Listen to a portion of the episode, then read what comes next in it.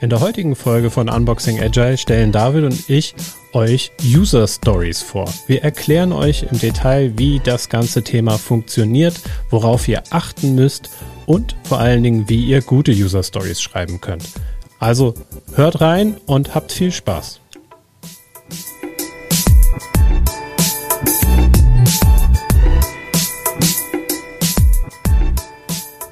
Herzlich willkommen bei Unboxing Agile, deinem Podcast für effektives und besseres Arbeiten. Du bist hier genau richtig, wenn du mehr über die Themen rund um Agilität, Scrum und Co. erfahren möchtest. Wir begrüßen dich heute herzlich zu unserer ersten gemeinsamen Folge in diesem neuen Jahr. Hallo David. Hallo Daniel und frohes Neues, wenn man das noch wünschen darf. Wir haben ja noch Januar. Ja, stimmt. Ich glaube auch. Wir können noch frohes Neues wünschen. Auch wenn es nicht die erste Folge im neuen Jahr ist, es ist ja die erste, die wir jetzt gemeinsam aufnehmen. Und für uns am Aufnahmedatum ist ja gefühlt noch frohes Neues angesagt. Verrat doch nicht zu viel. Wir sind noch live, nicht Daniel. genau. Hast du denn schön gefeiert? Ja, alles gut. Ich ähm, äh, zehre immer noch von den entspannten ähm, Zwischenjahresfeiertagen und ähm, ja, bin total entspannt noch, ähm, bevor es dann so richtig ins Jahr startet. Irgendwie die, die ersten zwei Monate im Jahr, so der Januar und Februar, sind immer so ein bisschen lost, finde ich. Also ich, ich stelle mir das Jahr immer so als, als eine Gerade vor und ja, jetzt fängt halt die neue, die neue Linie, die neue Jahreslinie an und irgendwie die ersten zwei Monate sind immer so ein bisschen, da findet man sich noch. Hm. Aber ja, wir haben uns schon gefunden. Ganz gut, was du meinst. Ja, ich zähle auch noch von, von den Feiertagen und muss jetzt auch so mal langsam wieder in den Rhythmus reinkommen. Vor allen Dingen veränderter Schlafrhythmus, so ein paar Wochen äh, sehr spät aufstehen, lange wach bleiben, das, da muss ich mich erstmal wieder ein bisschen umstellen. Ja, das, äh, damit habe ich auch noch zu kämpfen. Ich dachte, du hast deine Morgenroutine. Ja, eigentlich, eigentlich. Aber ich, äh, auch 2021 will irgendwie eine neue Mor Morgenroutine. Und ähm, ja, es, ich kämpfe noch ein bisschen, aber läuft. Ich merke das Potenzial. Kann ich mir bei dir gut vorstellen. Du bist ja doch bestimmt diszipliniert genug. Ja, könnte man meinen. Was haben wir denn heute, Daniel? Ja, das ist eine gute Frage. Ähm, wir hatten ja ein paar Themen im Pool und äh, ich habe mich dann heute mal ähm, entschieden, dass wir ein bisschen über User Stories sprechen, weil ich fand das eigentlich ganz passend, weil wir das immer mal wieder schon in den vorherigen Folgen angerissen haben und wir mal ein bisschen detaillierter drauf schauen könnten. Vielleicht ist das auch für neue POs äh, in diesem Jahr auch interessant, da mal reinzuschauen, wie dieses Tool nützlich sein kann. Hast du Bock? Auf jeden Fall. Also User Stories ist ja äh, sowieso ein, ein sehr cooles Thema, auch mh, hm, außerhalb der agilen Welt, würde ich sagen, weil es ähm, ja einfach nur ähm, da, dazu, dazu auffordert oder zwingt, vom, vom Nutzer her zu denken. Und das ähm, hilft ja auch in Teams, die mit Agilität vielleicht gar nichts am Hut haben oder weniger am Hut haben, aber trotzdem kundenzentriert arbeiten möchten. Aber worum handelt mhm. es sich denn eigentlich bei User Stories? Daniel.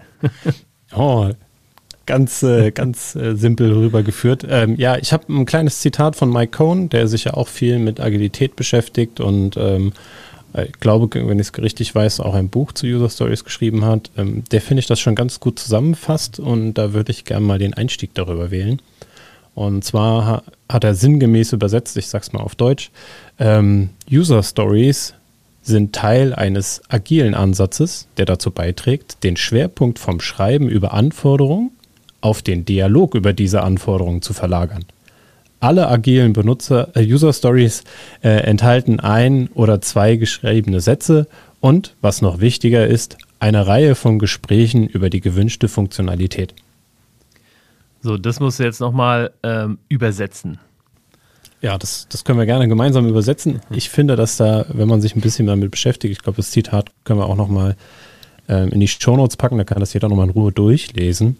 Mhm. Aber äh, ich sag mal so, im Teil 1 geht es ja darum, ähm, zu sagen, hey, es, Ziel ist es nicht, die Anforderungen perfekt niederzuschreiben. Ich glaube, das sind viele äh, aus dem klassischen Projektmanagement, die ja eigentlich genau das gewohnt sind, zu sagen, ich muss ganz detailliert aufschreiben, was die Anforderungen sind, damit das ganz klar ist. Ne? Also ich, ich sage jetzt mal Stichpunkt Lastenheft, Pflichtenheft. Ne? Also irgendwie muss ich ganz klar dem Kunden gegenüber sagen, ähm, das kriegst du und das muss auch so klar sein, dass jeder genau weiß, was er da bekommt. Ich meine, das kennst du wahrscheinlich auch noch ganz gut, oder?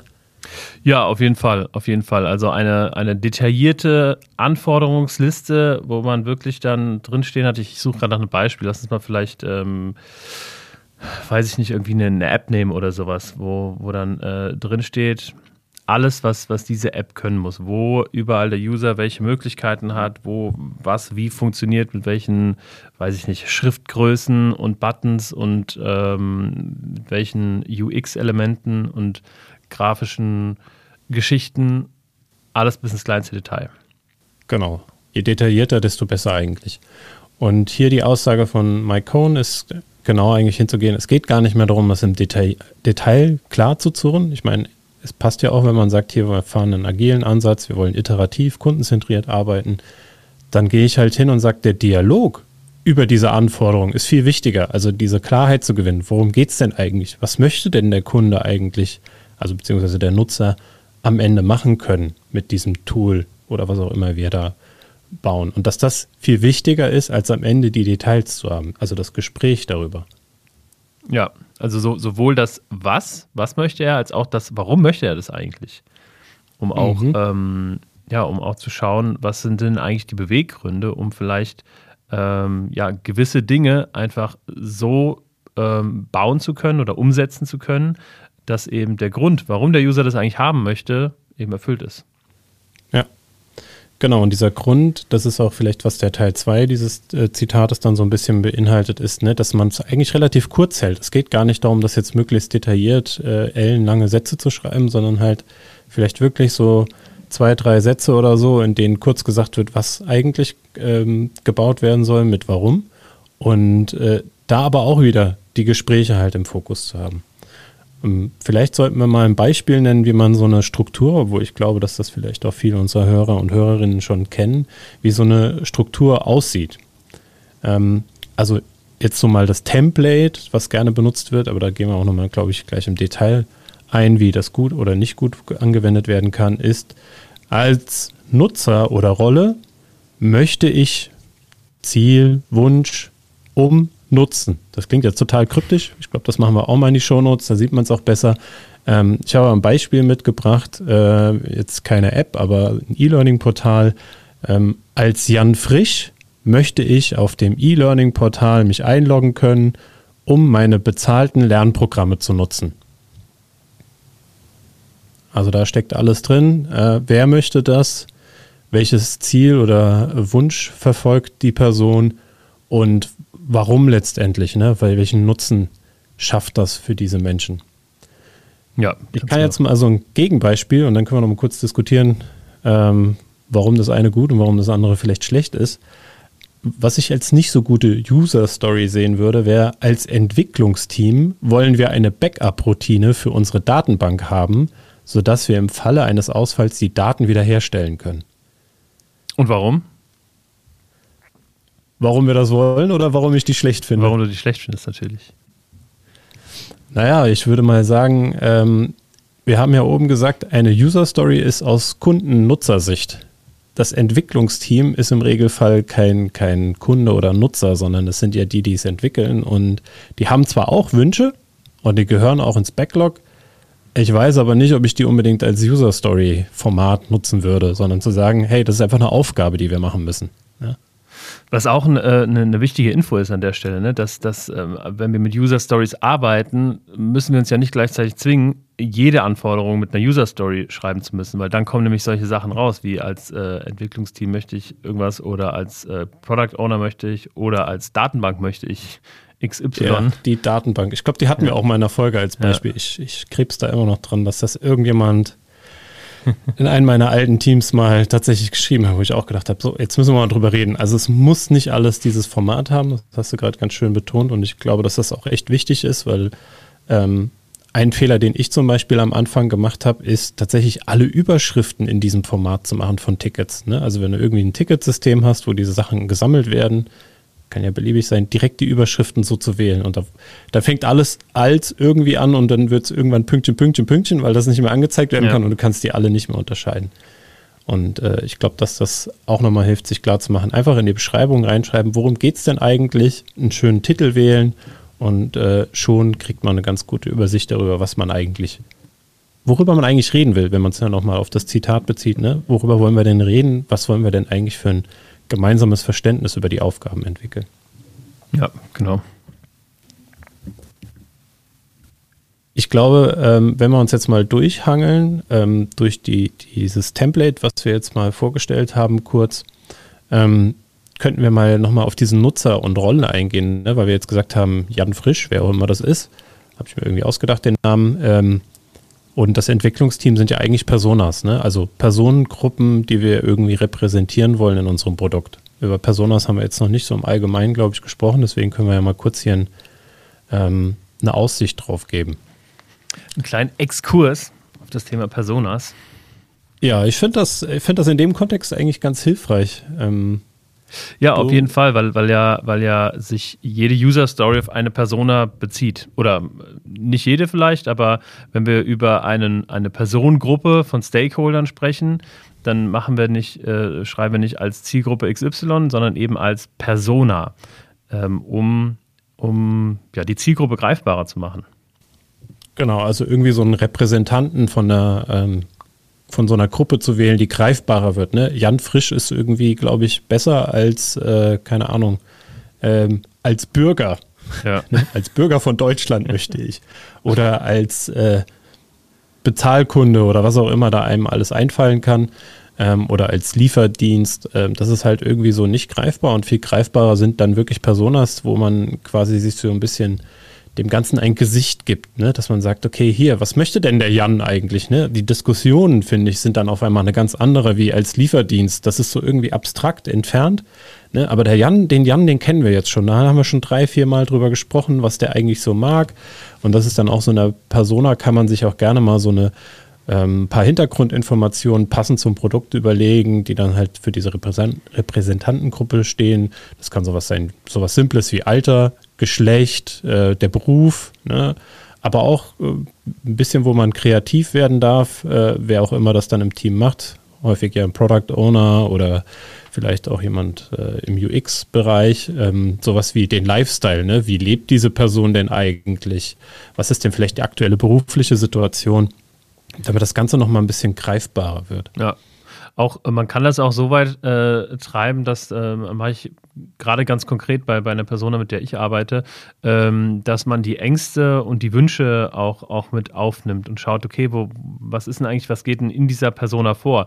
Natürlich ist das alles nur, ähm, oder umso tiefer man geht, desto weniger belegbar ist das, aber es gibt einfach einen sehr guten Rundumblick über diese Zielgruppe letztlich. Natürlich nicht über alle. Je, je, tiefer man geht in diese Persona, desto weniger trifft man natürlich in der Realität. Aber man hat trotzdem eine, äh, ja, eine sehr schöne ähm, Art und Weise, wie man sich einfach an jemandem konkret, an einer, konkret, äh, einer Zielgruppe ganz konkret ausrichtet. Ja. Ich glaube, was hier hilfreich ist, auch nochmal zu ergänzen, ist an der Stelle, dass es ja nicht heißt, man braucht nur eine Persona für die gesamte Zielgruppe, sondern man kann ja drei, vier x beliebige, also man sollte es auch überschaubar halten, nicht zu viele, aber verschiedene Repräsentanten machen. Ne? Ich habe vielleicht verschiedene Nutzergruppen, die verschiedene Bedürfnisse an die Funktionalität meines Produktes haben. Und dann kann ich das ganz gut darüber abbilden und ne, dieses, äh, was du gerade schon gesagt hast, Ängste und, und äh, was begeistert mich vielleicht irgendwie, kann man da ja auch durchaus mit reinbringen. Ähm, ja. Ich würde aber auch nochmal an der Stelle so, so kurz mal so ein paar Anti-Pattern, also so schlechte Muster für Personas mit aufgreifen, die ich in der ich finde zumindest die nicht so geil. Vielleicht hast du ja da andere Erfahrungen gemacht, aber ich würde mich freuen, wenn wir uns ein bisschen mal darüber austauschen. Und ich fange da mal beim Namen an, weil Jan Frisch zum Beispiel fand ich jetzt, ja, das ist so ein Name, damit verbinde ich jetzt erstmal nichts im Kontext E-Learning-Portal. Aber was ich da schon manchmal erlebt habe, ist sowas wie äh, Danny Delivery, ne, wo ich dann den Lieferdienst so quasi hinten durch die ähm, Tür äh, wieder reinbringe oder sowas ganz generisches wie Max Mustermann oder manche Leute, die dann so ein Fable für gewisse Genres oder sonstiges haben, hier in dem Fall dann Herr der Ringe, äh, Frodo Beutlin, ne, was der Protagonist aus Herr der Ringe ist, wo man dann wieder, finde ich, weggeht von diesem greifbaren, konkreten, sondern so irgendwie, naja, das ist ja doch nur so ein, so ein Name. Mhm. Hast du da schon Erfahrungen gemacht? Also ich persönlich ähm, finde als, als ähm, Hilfe für alle, als Verständnishilfe, bevor man irgendwie fünf verschiedene Personas hat. Der eine heißt Jan Frisch, der andere äh, Maximilian Neumann, der nächste äh, Dennis äh, Franz oder wie auch immer.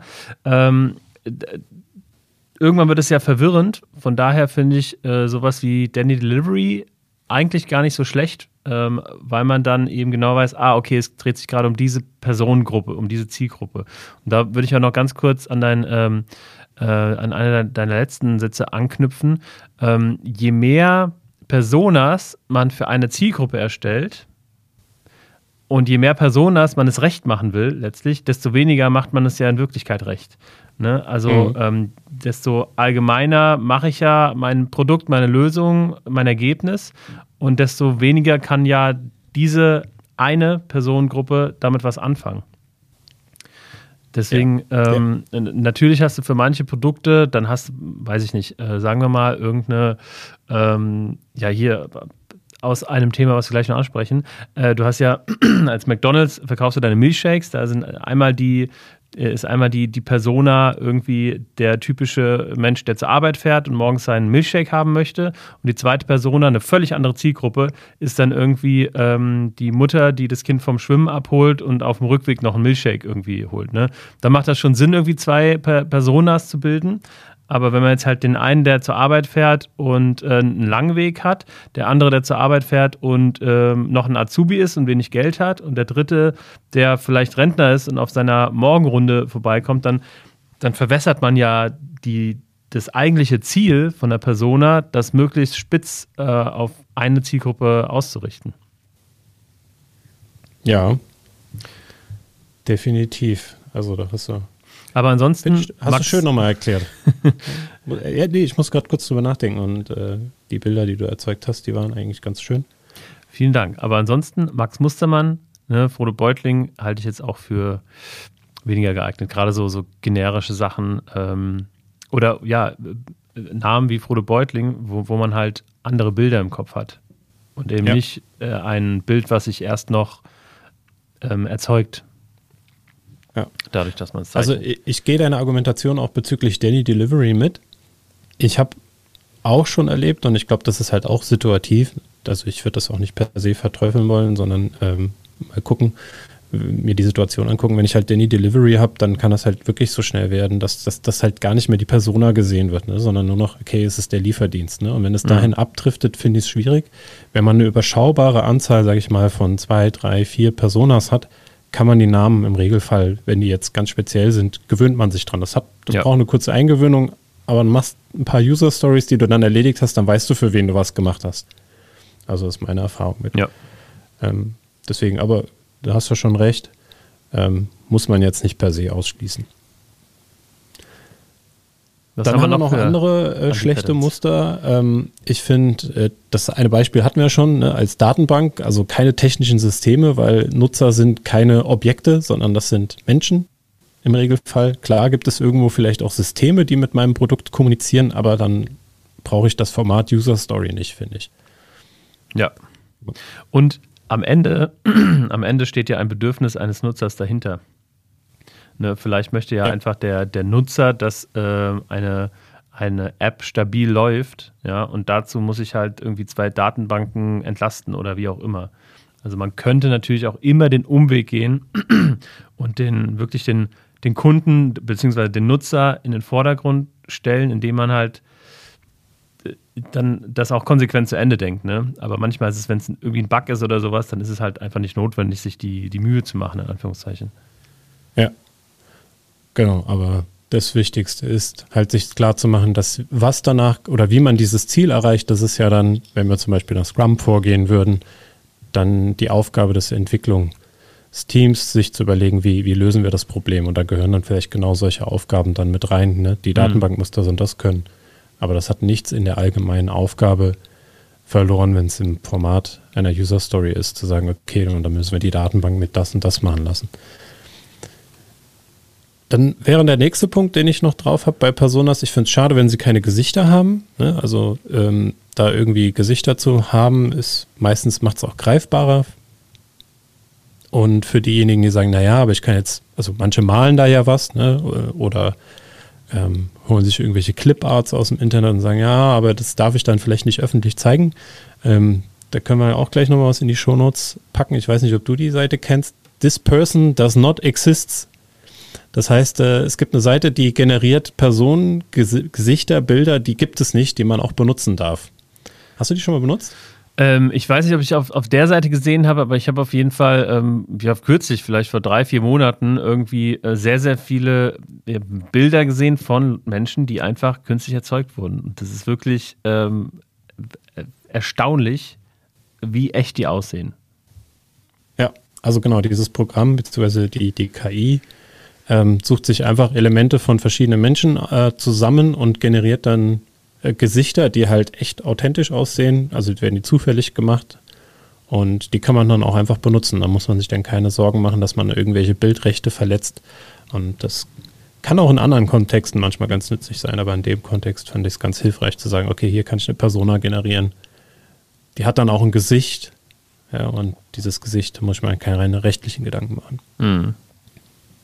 Ja, das ist ähm, ein, ein guter Side-Fact, dass man sich da ja, Menschen runterladen kann, die es nicht gibt. Ja, zumindest Bilder von denen auf jeden Fall. Ja. Ja. Okay, aber das würde ich sagen, reicht schon so ein bisschen als Exkurs zu Personas. Äh, da kann man eigentlich auch noch ein paar Folgen drüber machen. Ähm, da kann man auch noch mal ins Detail steigen. Vielleicht kommt ja auch irgendwann von uns noch mal eine Folge. Wenn ihr Lust drauf habt, könnt ihr uns ja gerne noch mal schreiben, dass wir uns da noch mal intensiver in einer Folge mit auseinandersetzen. Aber zurück zu den User Stories. Ähm, vielleicht sprechen wir noch mal so ein bisschen über das Format, das wir jetzt auch äh, in Bezug auf Personas gerade auch schon mal angesprochen haben. Wie, wie sieht denn so, ein, ähm, so eine User Story im Allgemeinen eigentlich aus? Ne? Also wir haben jetzt diese, diesen Satz, ne? als Nutzer möchte ich ähm, folgendes Ziel, um den Nutzen zu bekommen. Ähm, aber das ist ja meistens nicht alles. Ne? Also da fehlen noch ein bisschen Details an der einen oder anderen Stelle, ähm, die jetzt nicht auf diesen Satz gemünzt sind, aber zum Beispiel so Akzeptanzkriterien, ne, die man beschreiben kann. Also was, das ist dann sozusagen nachgelagert, die Details, die aus den Gesprächen dann nochmal entstehen. Ne, also wenn ich jetzt mit dieser User Story, die ich habe, zum Team gehe und sage, hey, das möchten wir gerne machen, weil das brauche ich, dann purzeln da meistens so Akzeptanzkriterien raus. Ne? Also irgendwelche Details, wo ich sage, hey, in einem gewissen Kontext, wenn, wenn das und das passiert, dann hätte ich gern, dass sich das Programm so und so verhält. Das heißt also, eine User Story ist nicht komplett, wenn ich nur diesen Satz aufschreibe, also als User möchte ich XY, um irgendwas zu erreichen, sondern ein Teil der User Story ist es auch, Akzeptanzkriterien dahin zu schreiben. Genau, und vor allen Dingen wichtig ist, ich glaube, ähm, oder ich habe die Erfahrung gemacht bei mehreren POs, die da relativ frisch da dran gegangen sind, also nicht nur an das Tool, sondern auch frisch an die Rolle gegangen sind, die genau diese Erwartungshaltung an sich selber hatten, dass sie diese Akzeptanzkriterien schon direkt mitbringen müssen. Und dass die User Story übrigens auch perfekt ist. Ne? Also auch das ist so ein Thema. Ähm, eine User Story ist eine Einladung zum Gespräch. Also ich finde, das, das äh, ist so eins der wichtigsten Punkte, wenn mich jemand fragt, was muss ich bei einer User Story verstehen? Sie muss eine Einladung zum Gespräch sein, um genau diese Themen, die du gerade gesagt hast, ne? Ich finde Akzeptanzkriterien raus, ne? Die, die Kollegen und Kolleginnen fragen nach, so, okay, was heißt denn das jetzt genau und was muss ich denn da machen oder was, worum geht es denn genau? Und dann finde ich Details raus und vielleicht verändert sich auch meine User Story. Mhm. Und auch diese Offenheit dann zu haben, zu sagen, okay, ich muss die vielleicht jetzt nochmal anpassen, ne? weil das passt so gar nicht, weil wir haben gemerkt, es geht eigentlich vielleicht um was anderes durch den Dialog. An dieser Stelle können wir vielleicht nochmal ähm, diese, diese drei Cs ähm, erläutern, die User Stories widerspiegeln. Da gibt es so eine, so eine ja, wie nennt man das, Akronym, Merksatz, ähm, ja. bestehend aus drei Cs, nämlich Card, Conversation und Confirmation. Ähm, das äh, ja, sind so drei Aspekte, die die User Story mitbringt.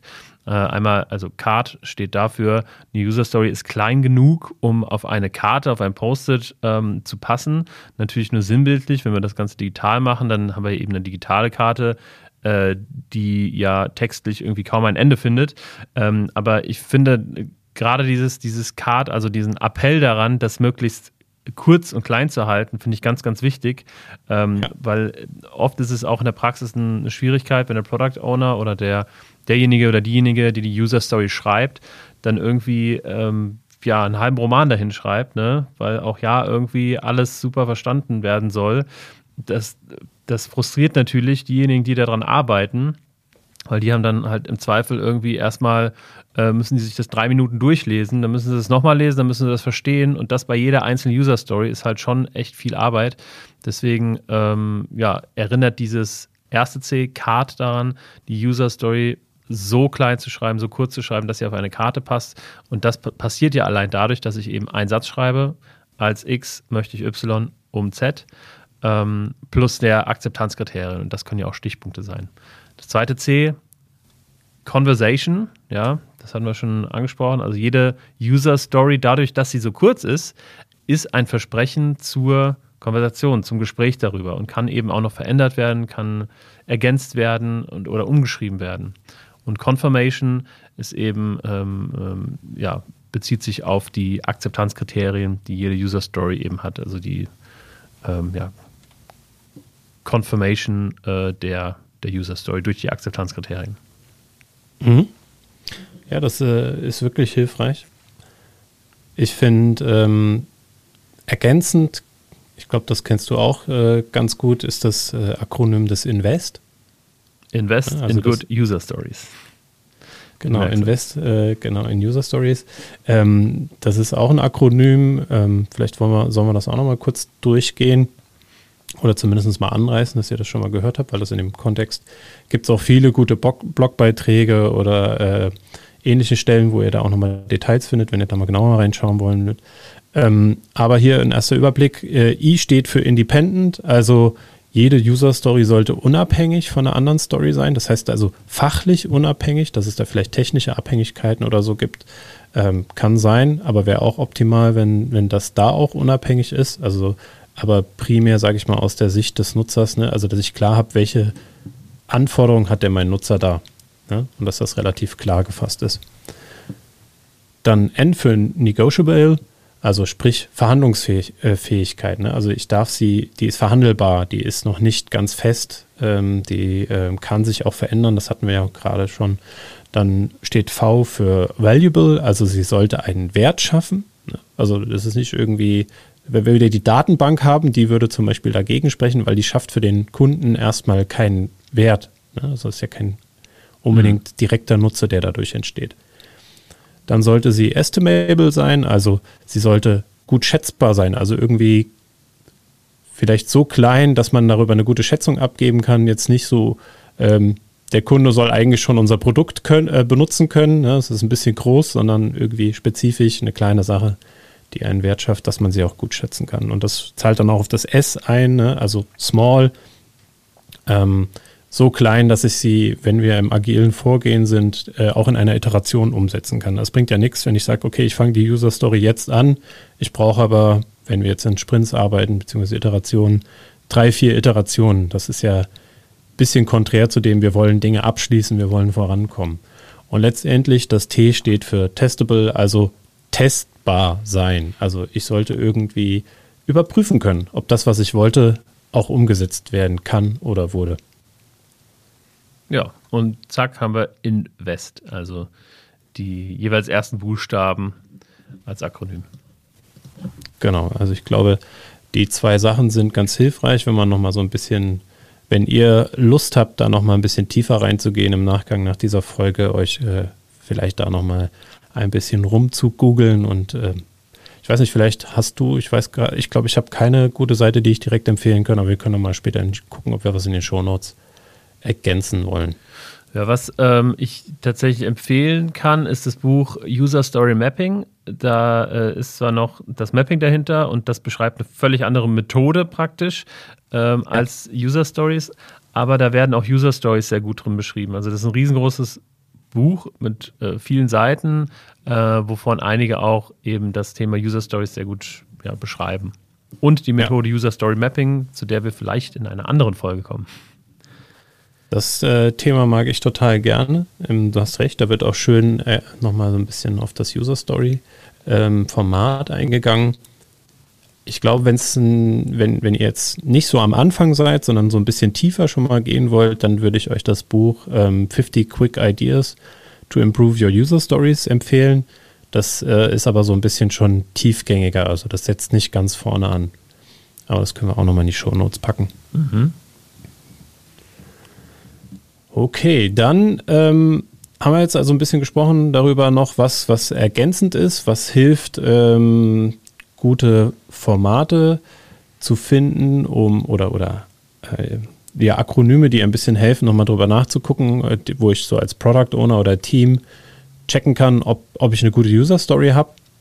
Ähm, und ob ich eine gute User Story habe, da können wir vielleicht auch nochmal helfen mit ein paar Anti-Pattern, was die User Stories äh, anbelangt. Also wir hatten jetzt gerade schlechte Muster schon für Personas, aber es gibt ja auch schlechte Muster ähm, für User Stories.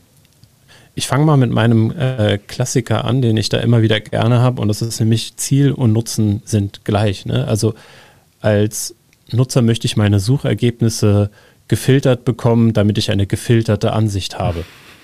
Ja, also, sehr gut. Das ist tatsächlich ist auch Übungssache. Ja, also ich mache immer ja. ganz gerne, wenn, wenn äh, ich User Stories im Workshop-Format irgendwie äh, näher bringe, das ist sehr leicht verständlich, aber setzt euch wirklich mal hin und schreibt mal User Stories.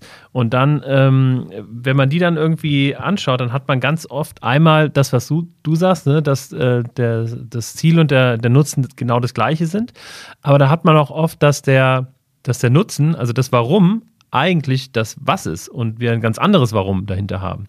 Also ja. es ist wirklich Übungssache und gar nicht so einfach, ähm, dieses User Story Format zu beherrschen. Und da gehört ein bisschen Übung dazu.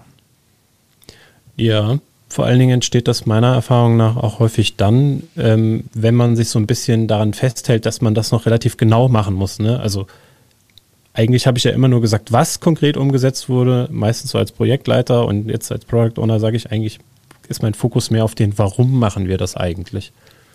Und dann ist das halt wirklich Übungssache. Ja.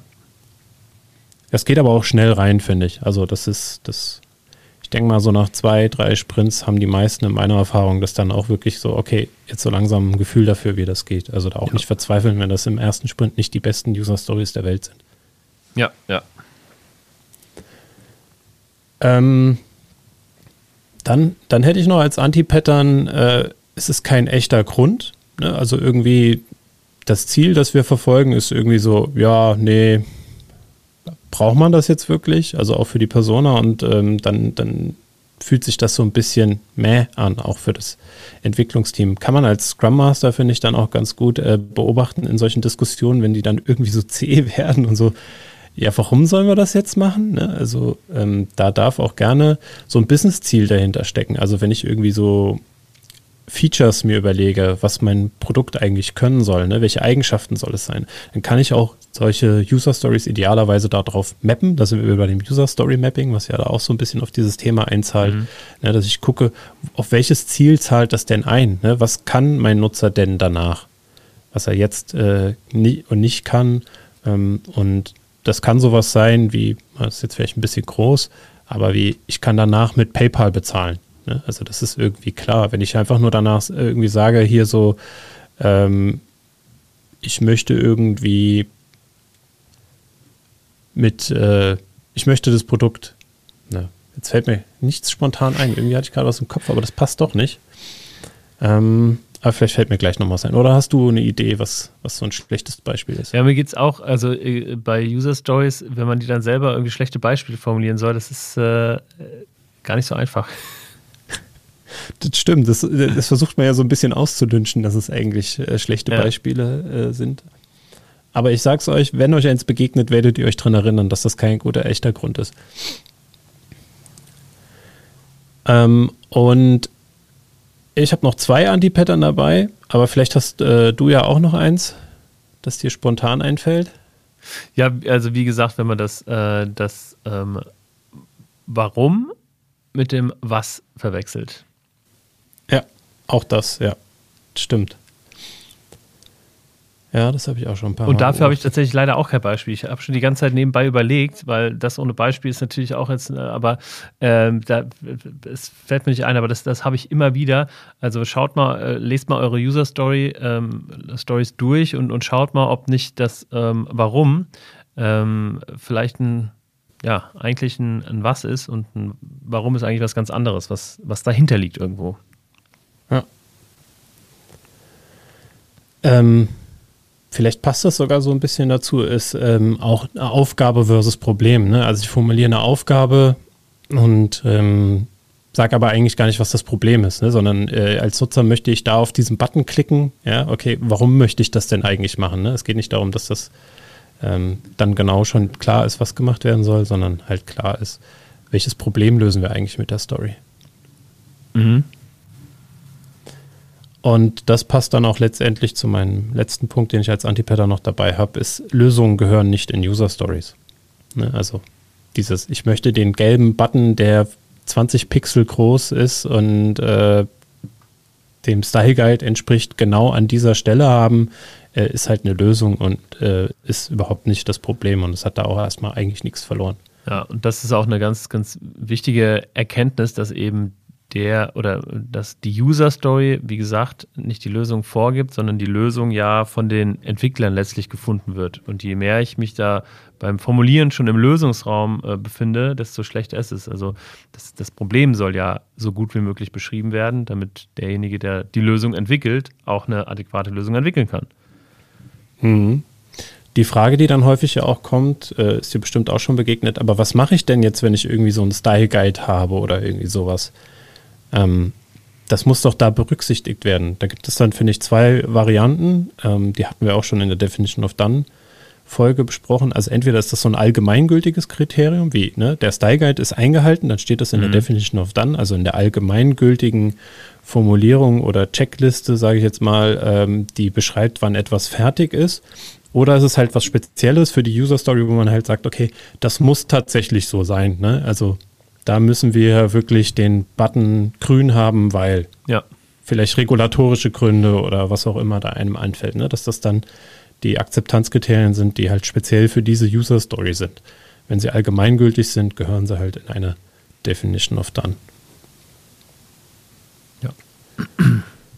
Gut, dann sind wir ja fast schon am Ende. Ähm, ich würde aber noch mal einen kleinen Ausblick, ohne da jetzt groß ins Detail zu gehen, auch für diejenigen, die sich da noch mal ein bisschen dann mit Alternativen zum Beispiel interessieren, weil User Stories sind ja ein Format. Ähm, mit einer Milkshake Story habe ich mich direkt äh, an die Jobs to be done äh, Geschichte erinnert äh, gefühlt, weil genau da wird dieses Thema mit dem Milkshake ja auch diskutiert und ähm, sogar tatsächlich weg von Personas und da gibt es dann nämlich auch ein ähm, Format, also wo ich dann nämlich sage, es geht jetzt nicht um Person XY, sondern wenn folgende Situation passiert, möchte ich ne, dann eine gewisse Motivation dahinter, damit ich das Ergebnis habe. Also man dreht das Ganze ein bisschen um.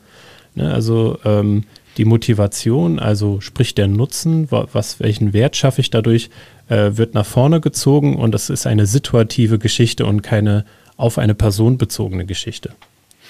Genau, und nicht die, das, das Warum der Person ist im Vordergrund, sondern das ähm, Problem der Person oder der, der Job, den, den diese Person. Ja, und wann es auch passiert, ne? Also das ist ja auch so eine Frage. So, wann, wann passiert diese Geschichte, in welchem Kontext? Ähm, ja. Ist nochmal eine andere Herangehensweise. Aber das ist äh, gerade in einem hochinnovativen Umfeld ähm, oder in einem kreativen Umfeld ähm, wo noch nicht so viele Lösungsansätze äh, vorhanden sind, eine gute Geschichte. Da erinnere ich mich an das äh, Zitat von Henry Ford, der hat gesagt, wenn ich die Leute gefragt hätte, was sie haben wollen, dann hätten sie sich schnellere Pferde gewünscht. Ne? Also das wäre vielleicht beim User-Story-Format rausbekommen, ähm, aber beim Job to be done, na, ich möchte von A nach B kommen und dafür ähm, helfen mir nicht nur Pferde, sondern auch äh, letztlich irgendwas anderes. Deswegen, ähm, um da äh, mal aus, aus dem Buch ähm, irgendwie ein kurzes Beispiel äh, zu nehmen. Ähm, also ein, ein Konkurrenzprodukt von einer Bohrmaschine ist nicht etwa eine andere Bohrmaschine oder ein Akkuschrauber oder sowas, sondern äh, die Posterstrips von Taser, weil der Job to be done von der Bohrmaschine ist unter anderem Löcher in die Wand zu bohren, damit man äh, eben Dübel befestigen kann und Bilder befestigen kann. Und das Gleiche kann man eben auch mit, einem, mit einer völlig anderen Sache. Und das, ähm, dieses Denken in Jobs to be done hilft dann auch diese diese Konkurrenzprodukte rauszufinden. Und ähm, genau, also wer, wer da tiefer reinlesen möchte, äh, da gibt es ein sehr gutes Buch von Clayton Christensen, ähm, der übrigens auch ein ganz bekanntes Buch geschrieben hat, The Innovators Dilemma. Aber ähm, das Buch, wo Jobs to be done beschrieben wird, heißt ähm, Besser als der Zufall auf Deutsch. Und ja. Ich, äh, da hätte ich auch noch mal einen Interviewpartner, den ich da noch mal anpingen kann. Ach ja, glaube, ich weiß. Da können wir noch mal eine schöne Folge zu machen. Ja. Okay, dann würde ich sagen, fassen wir noch mal kurz zusammen, was, äh, was sind so die Key Takeaways, also die Schlüsselthematiken, die ihr heute mitnehmen könnt. Ähm, also fangen wir mal mit den ähm, nicht so wichtigen Dingen, finde ich, an. Also schreib gute Akzeptanzkriterien, idealerweise sind die auch messbar. Ähm, schreibt aus der Nutzerperspektive. Ähm, dann wird es, finde ich, schon langsam wichtiger. Zwingt nicht alles in eine User Story, ähm, wenn es halt keinen Sinn ergibt, eine User Story zu benutzen, sondern nutzt es einfach da, wo es Sinn macht und da, wo es keinen Sinn macht, benutzt was anderes. Und letztendlich finde ich so der wichtigste Teil aus meiner Sicht ist, äh, das Gespräch mit dem Team steht im Vordergrund. Ne? Es ist eine Einladung zum Dialog. Hast du noch was zu ergänzen, David? Ja, aus meiner Sicht, ähm, worauf das Ganze ja einzahlt, ist ja letztlich ähm, das Denken aus Nutzersicht. Ähm, und zwar konsequent. Und dazu zwingt man sich mit den User Stories. Von daher ist ähm, ja das so der, der Urgedanke und aus meiner Sicht auch das, das, das Überzeugungskriterium, warum man mit User Stories arbeiten sollte. Ja, ja, schöne Ergänzung. Gut, dann würde ich sagen, gehen wir kurz noch in unsere Kategorie Meet Us. Also, wo könnt ihr uns treffen? Ähm, ich äh, würde dir heute mal den Vortritt lassen, David. Dankeschön. Wo bist du zu finden? Also, ich bin super auf LinkedIn zu finden oder äh, in meinem Büro, aber da sitze ich relativ alleine. Von daher, also es gibt keine äh, konkreten Daten, die mir einfallen würden, wo man mich in nächster Zeit antreffen ähm, könnte, außer jeden ersten Donnerstag im Monat äh, beim Trainer und Coaches äh, Meetup. Aber da habe ich gerade tatsächlich noch keinen äh, Termin äh, vor Augen. Äh, Termin schon, aber noch kein Thema vor Augen, was ich jetzt hier vorstellen könnte. Aber kommt doch einfach in die Meetup-Gruppe Trainer und Coaches Meetup. Ich wollte wollt gerade sagen, wenn wir die Folge ausstrahlen, haben wir bestimmt schon mehr Informationen. Dann solltet ihr in den Shownotes mehr Details finden. Ansonsten verlinken wir auf jeden Fall das Meetup in den Shownotes. Ähm, bei mir ist es ein bisschen konkreter. Äh, ich habe am Mittwoch, dem 3. Februar, ähm, wieder Gäste auf dem agilen Stammtisch ähm, zum Thema früher scheitern, äh, Produktideen leichtgewichtig mit Fassaden testen. Ähm, da äh, werden uns der Jakob und die, oh, jetzt muss ich aufpassen, Anna, glaube Anna oder Anne, oh, Entschuldigung. Ähm, Wir schneiden natürlich nichts raus. Ähm, die werden uns äh, nämlich ein bisschen was über Fassaden erzählen. Ähm, könnt ihr euch ein bisschen wie bei so einem Western-Salon tatsächlich vorstellen, wo ihr ähm,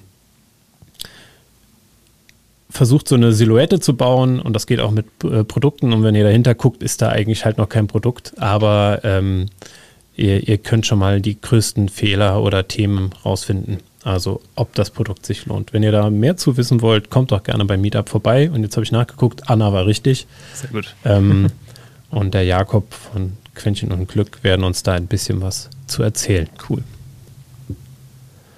Okay, dann würde ich sagen, sind wir heute am Ende der Folge schon angekommen. Ja, schön, dass ihr dabei wart und dass ihr auch im Jahr 2021 wieder dabei seid. Ähm, wir freuen uns, äh, dass ihr uns hört und ähm, wenn ihr das gerne tut, dann Folgt uns doch auf Spotify oder überall da, wo man uns hören kann. Lasst uns gerne eine Bewertung auf Amazon. Nee, Quatsch, nicht auf Amazon. Doch, auf Amazon Podcast gibt es mittlerweile auch. Ich habe da noch nicht äh, durchgeblickt, wie man uns da findet, aber man kann uns auch auf Amazon Podcast finden und natürlich auch bewerten.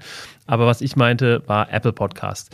Genau, und ansonsten schreibt uns gerne, äh, wenn ihr irgendwelche Fragen habt oder folgt uns auch gerne auf unserer neuen äh, LinkedIn-Seite Unboxing Agile oder eben ähm, auf Twitter. Ja, ich glaube, das war genug der Plattform. Wir sind überall da vertreten, wo ihr uns finden möchtet. Und ähm, wir freuen uns aufs nächste Mal, wenn ihr wieder dabei seid. Bis dann. Ciao, ciao. Bis dann. Ciao.